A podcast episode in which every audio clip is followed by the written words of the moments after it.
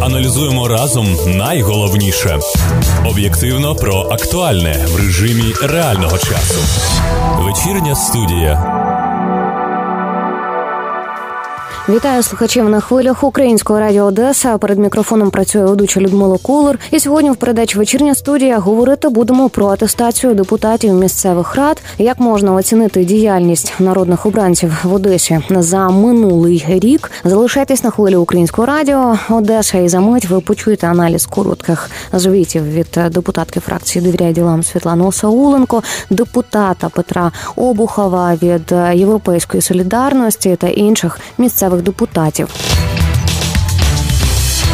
Отже, в Одесі відбулося публічне обговорення за темою Одеси після перемоги. Організатором виступила Одеська обласна організація Комітет виборців України в межах ініціативи атестація депутатів місцевих рад. Під час заходу зібралися громадські діячі, експерти та депутати різних фракцій Одеської міської ради, а саме Світлана Осауленко та Василія Єремія від партії «Довіряє ділам, депутат Олексія Сауленко від партії Слуга народу та Олег Звягін, Жанна Мадриченко і Петро Обухов від партії Європейська Солідарність. Змістовою ниткою дискусії була паралель між вже зробленим та запланованим до виконання після перемоги України у війні. А депутати прозвітували про свою діяльність, а потім представили своє бачення розвитку Одеси. Отже, сьогодні разом з експерткою громадської кампанії атестація депутатів місцевих рад Альоною Єгоровою будемо аналізувати діяльність народних депутатів Одеської міської ради. А пані Альона вже знаходиться на телефону телефонному зв'язку зі студією. А ми готові розпочати розмову. Пані Альоно, вітаю на хвилях Українського радіо Одеса. Вітаю. Отже, вчора депутати надавали короткий звіт за другий рік своїх повноважень після обрання до міської ради. Цей час у нас припав на рік повномасштабного вторгнення у 2022 році. Одеська міська рада тільки п'ять разів збиралася на сесії. Про це власне повідомила ваша всеукраїнська громадська кампанія атестація депутатів місцевих рад. За минулий рік менше сесій проводилося лише в обстрілюваному щодня Харкові та Миколаєві. Там було по чотири сесії, і в окупованому Херсоні там пленерні засідання проводились двічі. Ну зі зрозумілих причин. А щодо засідань виконкомів, то Одеська міська рада збиралась 28 разів. Якщо порівнювати з іншими містами, цього небагато, але більше ніж сесії. Отже, пані Альоно, про що це може говорити виборцю? Наскільки можемо оцінювати прозорість? Можливість, е, враховуючи роботу міської ради під час е, повномасштабного вторгнення? А, Так, дійсно, це питання з питань. А, І по перше, це і про прозорість, і про відкритість, і про довіру. А, Місцеве самоврядування, як в принципі всі ми не були готові до тих викликів, які принесло повномасштабне вторгнення. А тому ситуація склалася така, як склалася. Що стосується Одеси, то а, дійсно в нас не було окупації, в нас не було повномасштабних військових дій. Тому і багато виникає питань щодо того, а його депутати останній раз збиралися 15 лютого, і потім дуже дуже дуже довго збиралися на першу сесію по, по такого повномасштабного воєнного червні наприкінці червня місяця. Є думка, по-перше, наша принципова позиція депутат повинен залишатися з виборцями, які його обрали. Є різні обставини і причини, але базова історія ми вважаємо. Може і повинна бути така. По-друге, законодавець Верховна Рада для того, щоб місцеві ради, органи місцевого самоврядування виконували свої обов'язки ефективно і влаштуватися перші місці війни в деякі закони, які але не лишають депутатів обов'язків і прав тощо. А там, де створена військова адміністрація. Я так довго говорю, що для того, щоб було трошки зрозуміло ем, базову картину. Так от, на нашу думку, на мою, на мабуть, особливу думку, що в Одеській міській раді скористалися цим механізмом саме через те, що в перші дні місяці, не знаю, півроку війни не було повладної більшості для того, щоб елементарно збирати сесії.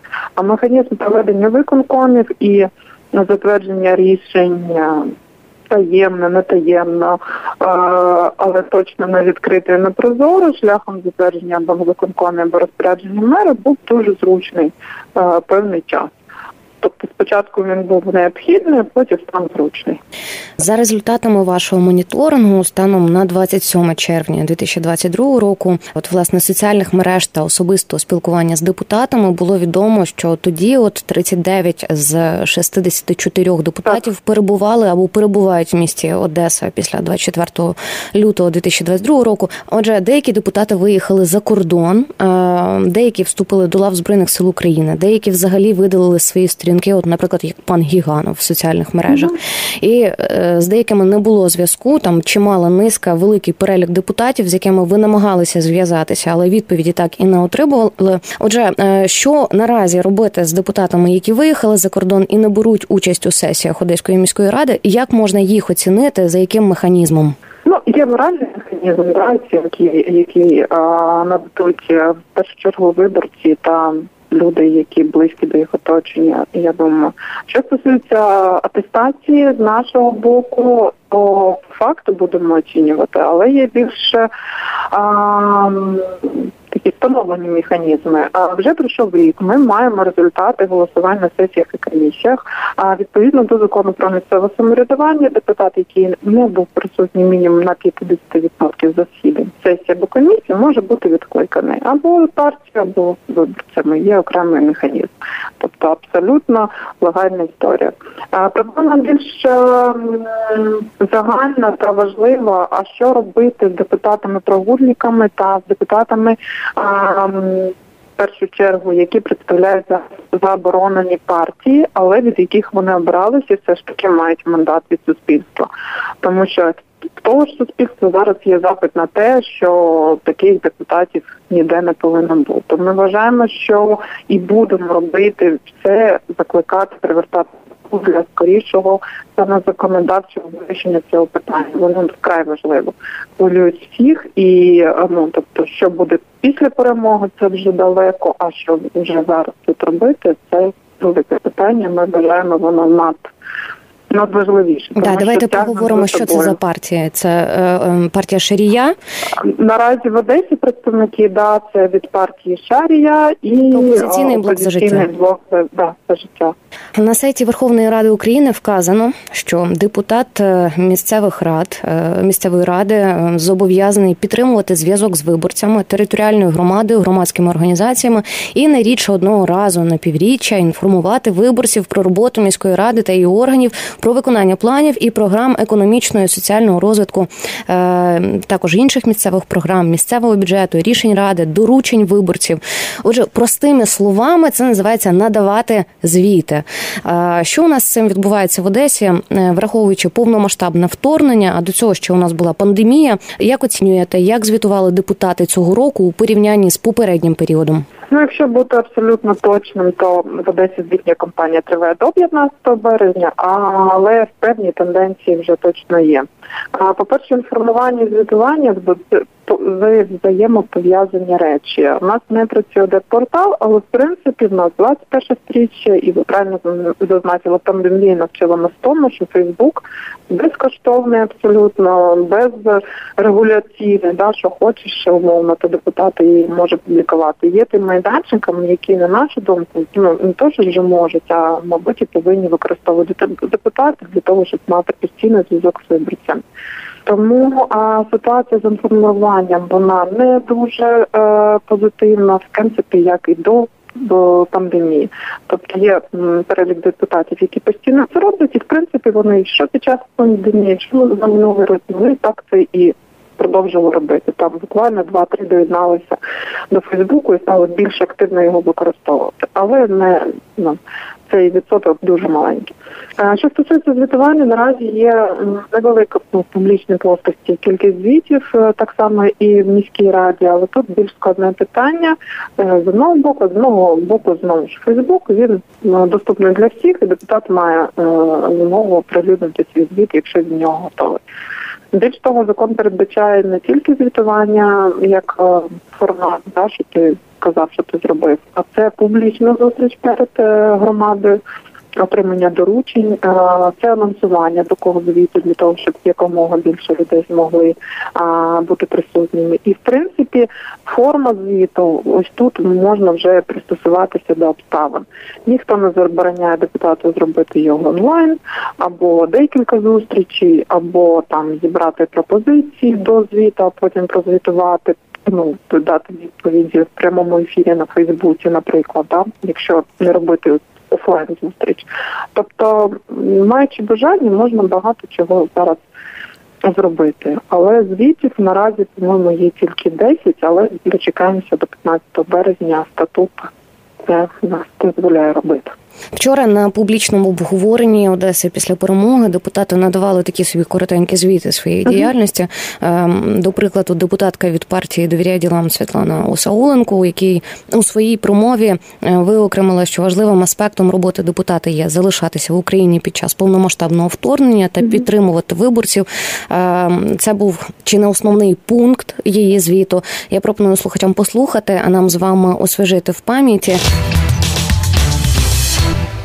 Я прийняла для себе рішення, що я залишаюсь. Не тому, що я депутат, Просто це був мій вибір. Ми всі не розуміли, що робити. Перший тиждень, напевно, я особисто робила щось хаотичне. Хотілося бути корисною, але хотіла, щоб тобі сказали, робити потрібно оце, оце, оце для того, щоб був результат.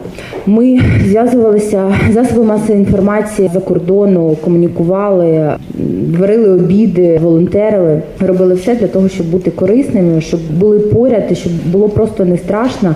Людям здавалося, що якщо я не поїхала, напевно, я знаю більше. І людям вже ставало не так страшно. І я просто почала працювати з одеситами, які мене підтримали. Ми робили карти бомбосховищ, ми якусь психологічну допомогу. Щойно ми прислухали фрагмент з п'ятихвилинного звіту Світлани Осауленко від фракції довіряє ділам. Спочатку пані Світлана розповідала про те, як для неї почалося повномасштабне вторгнення. а Потім, що найважливішим для її виборців було те, що пані Осауленко не виїхала з країни та залишилася виконувати депутатські зобов'язання. Пані Альоно, ви також на початку нашої з вами розмови говорили, що це дуже важливий аспект, що депутати лишаються в країні, не виїжджають за кордон. Але у мене тут виникає питання. Наскільки цей звіт був інформативним, і загалом давайте розкажемо нашим слухачам, який має бути звіт та чому це важливо загалом звітувати. А про що повинен бути звіт? Нам чітко говориться корпус місцеве самоврядування. Це об'єктивні критерії, які можна обрахувати. Так є інформація про роботу в раді, є про прийняте рішення, є про накази виборців е, і інформування, і так далі. Там шість пунктів говорить закон.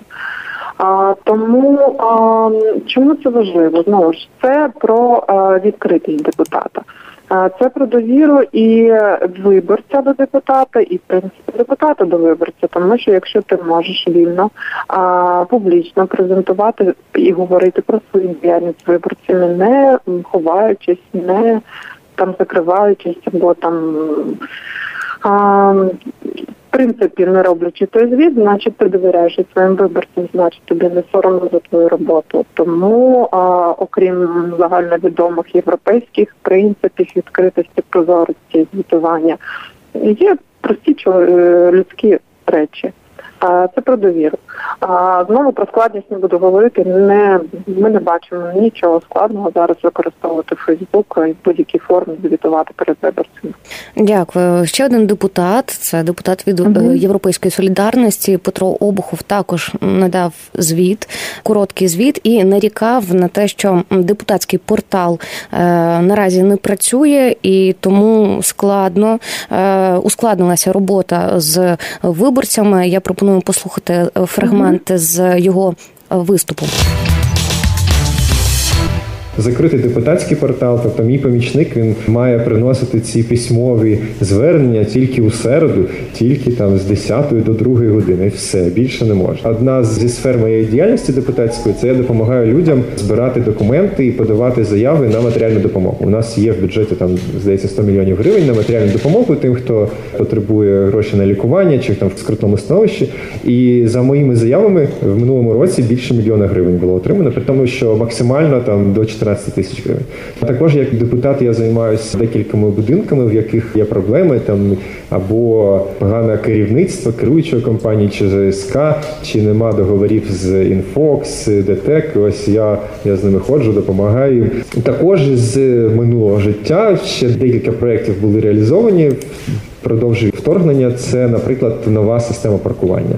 Це те, до чого ми йшли насправді там років 15 мінімум. Тобто я пам'ятаю ці скандали з людьми в жилетках, але щоб їх прибрати, потрібно було запровадити нормальну систему з QR-кодами, коли людина сплачує безготівково за парковку і отримує штраф, якщо вона не сплатила, і тоді люди в жилетках стають непотрібними. Ще такий ідеологічний нам, як я казав, вже залишили мало повноважень, але є такий виклик у суспільства і така потреба це дерусифікація чи деколонізація. І наша фракція ми боролись і, і боремось за перейменування вулиць. Десять місяців тому я запропонував перейменувати Суворівський та Малиновський райони. І ось нарешті міська влада також почула і займається цим. Ну і пам'ятник Катерині. Ось ця ця історія. Ми почули щойно короткий фрагмент світу від е, європейської солідарності, саме від депутата Петра Обухова, депутата цієї фракції. Власне, тут я хочу наголосити на тому, що пан Обухов нарікав на те, що депутатський портал закритий, і це заважає якісно виконувати роботу. Ми з вами, пані Льона, також це проговорили на початку нашої розмови. Я для довідки нашим слухачам зауважу, що е, повномасштабна агресія Росії проти України змусила міське самоврядування вдатися до засобів кібербезпеки і обмежувати доступ до деякої інформації. І от таким чином Одеська міська рада повністю закрила доступ е, для містян до депутатського порталу, де були дані про депутатів, е, склад постійних комісій. Тощо, от пані Альоно, е, давайте на цьому пункті зупинимося трохи більш детально. Допоможіть зрозуміти, а чи дійсно закритий депутатський портал так сильно впливає та ускладнює роботу депутатам. Давайте спробуємо. По-перше, на міським місцевому самоврядуванню дали право, а не пряму директиву обмежувати доступ до суспільно важливої інформації, які вони вважають, що її треба закрити. Тому що якщо ми візьмемо, що таке депутатський властав, це по перше, інф... Е, для нас, як для виборців, інформація про депутата, інформація про його діяльність, знову ж про відвідувальність, про на приймальні, де знаходиться, як знайти, як сконтактувати. Це про звітування. Це все можна було знайти на депутатському порталі, причому за багато-багато років архів таке було так. Тобто дослідити, хто той депутат, знайти свого депутата в кінці кінців по округу і так далі. А всередині депутатський портал це в першу чергу ефективний інструмент документообігу. Тобто до депутат до депутата можна було звернутися через форму зв'язку що була на порталі, написати звернення. Тобто виборцю не треба йти на пошту і відсилати листа електронного. Депутату не треба його отримувати. Він отримує електронну пошту. І через цю систему а, лист направляється до а, депутат формує депутатське звернення і направляється на виконання або на розгляд виконавчим органам з іншою тематикою. Так само отримується відповідь швидко, зручно, ефективно, на мій погляд, і я думаю, на погляд більшість депутатів це з того боку. Да? Так само там отримували документи на сесію, на розгляд виконкому. Тобто це внутрішній, якщо коротко, е, електронний документообіг. І це дійсно було зручно, тому що зараз потрапити до там, приміром, зали, не зали до органу виконавчої влади, тобто цей час. У деяких депутатів нема стільки вже помічників. Хтось помічників так само або поїхав а, жінки, та а, можливо, або хлопці поїхали на фронт. Я знаю деякі такі ситуації. Тобто депутат вже нагадаю, місцевої ради не отримує зарплату ні на не за свою діяльність, ні на своїх помічників. Тому а, ну це час і витрачання ходити на пошту, забирати листи, писати їх, роздруковувати, запаковувати, потім насилати і чекати відповіді. Ну це трошки вже інший вік, тому така важливість. Ну і по третє, це загальна історія ми порівняли е, і порівнюємо постійно ситуацію з тими самими сумами, там ну Черкаси, там Чернівці, Недвору, Суми, Харків. Зайдіть просто на сайт і подивитись, що публікують там і що публікують у нас. Тобто там сайти працюють постійно. Рішення публікуються, наші проекти і рішення не публікувалися до осені до другої сесії послівоєнної. А засідання комісії анонсуються, оприлюднюються. Тобто там змін а, висвітлення депутатської діяльності не зазнало в сумах, наприклад. На сайті ну це не відобразилось. В Харкові трошки а, обмеження є, але не критичне взагалі. Трошки там якоїсь особистої інформації або інформації під грифом там з особливого користування закрити. Тому і у багатьох виникає питання. Наприклад, деякі там є така оцінка, а що такого важливо було в такому порталі, щоб без нього не можна було обійтись? Якщо війти від експертності якої, то можна так само задати питання, що такого там тоді було, якщо не можна опублікувати. Да? То це депутатський портал це про все. Це і відкритість, і прозорість про взаємодію виборця, депутата, виконавчих органів, і про звітність про відповідальність. Ну що ж, і тоді наостанок ще моє питання. Хочу зупинитися трохи детальніше на самій кампанії атестація депутатів місцевих рад. Угу. Ви зауважили, що буде оцінка незабаром. Так. Е, коли очікувати цю оцінку, де її можна буде подивитися, і е, за якими критеріями оцінювали депутатів Одеської міської ради угу. під час повномасштабного вторгнення? Дякую за питання. У нас проект проєкт атестації депутатів місцевих рад, по перше, реалізується вже з 17-го року в 17 місцевих радах, тобто майже в всіх обласних центрах. Це дає змогу дуже дослідити картину, а як там у них. А, Моніторинг у нас щорічний, другий рік повноваження у нас оцінюється з листопада 22 по 21 по листопад 22 і ось е, як тільки закінчується звітнева кампанія, це в принципі у радах плюс-мінус березень. А, Місяць е, готуємо звіт і презентуємо оцінки по об'єктивних критеріях. Тобто ми зі свого боку об'єктивно оцінюємо і закон вимагає вести прийом. Ми оцінюємо, що проводив прийом, як проводив, скільки е, проводив. Так само по відвідуваності робочих органів і так само умовно по звітуванню. Там декілька критеріїв, але е, три такі загальні позиції. І відповідно до цих критеріїв дивимося, чи було, чи не було, і як було. І формується загальна оцінка, яку ми презентуємо на прес-конференції. Обов'язково запросимо на своїх соціальних мережах атестації депутатів місцевих рад на сайті. Також презентуємо звіти. Обов'язково ну, це робиться кожен рік. Пані Ляна, я вам дуже дякую за бесіду. Дякую, що були зі мною на хвилях в ефірі Українського радіо Одеса. Дякую вам за інтерес і дякую за вашу вказівку. Що ж, шановні слухачі, часу вже зовсім не лишилося. Я нагадую, що ви слухали передачу вечірня студія. І сьогодні ми говорили про атестацію депутатів місцевих рад. Власне про те, як можна оцінити діяльність народних обранців в Одесі за минулий рік. Допомагала мені знайти відповідь на це питання. А експертка громадської кампанії атестація депутатів місцевих рад Альона Єгорова. В студії для вас працювала Людмила Колер. На цьому все і до зустрічі в подальших ефірах. Аналізуємо разом найголовніше об'єктивно про актуальне в режимі реального часу. Вечірня студія.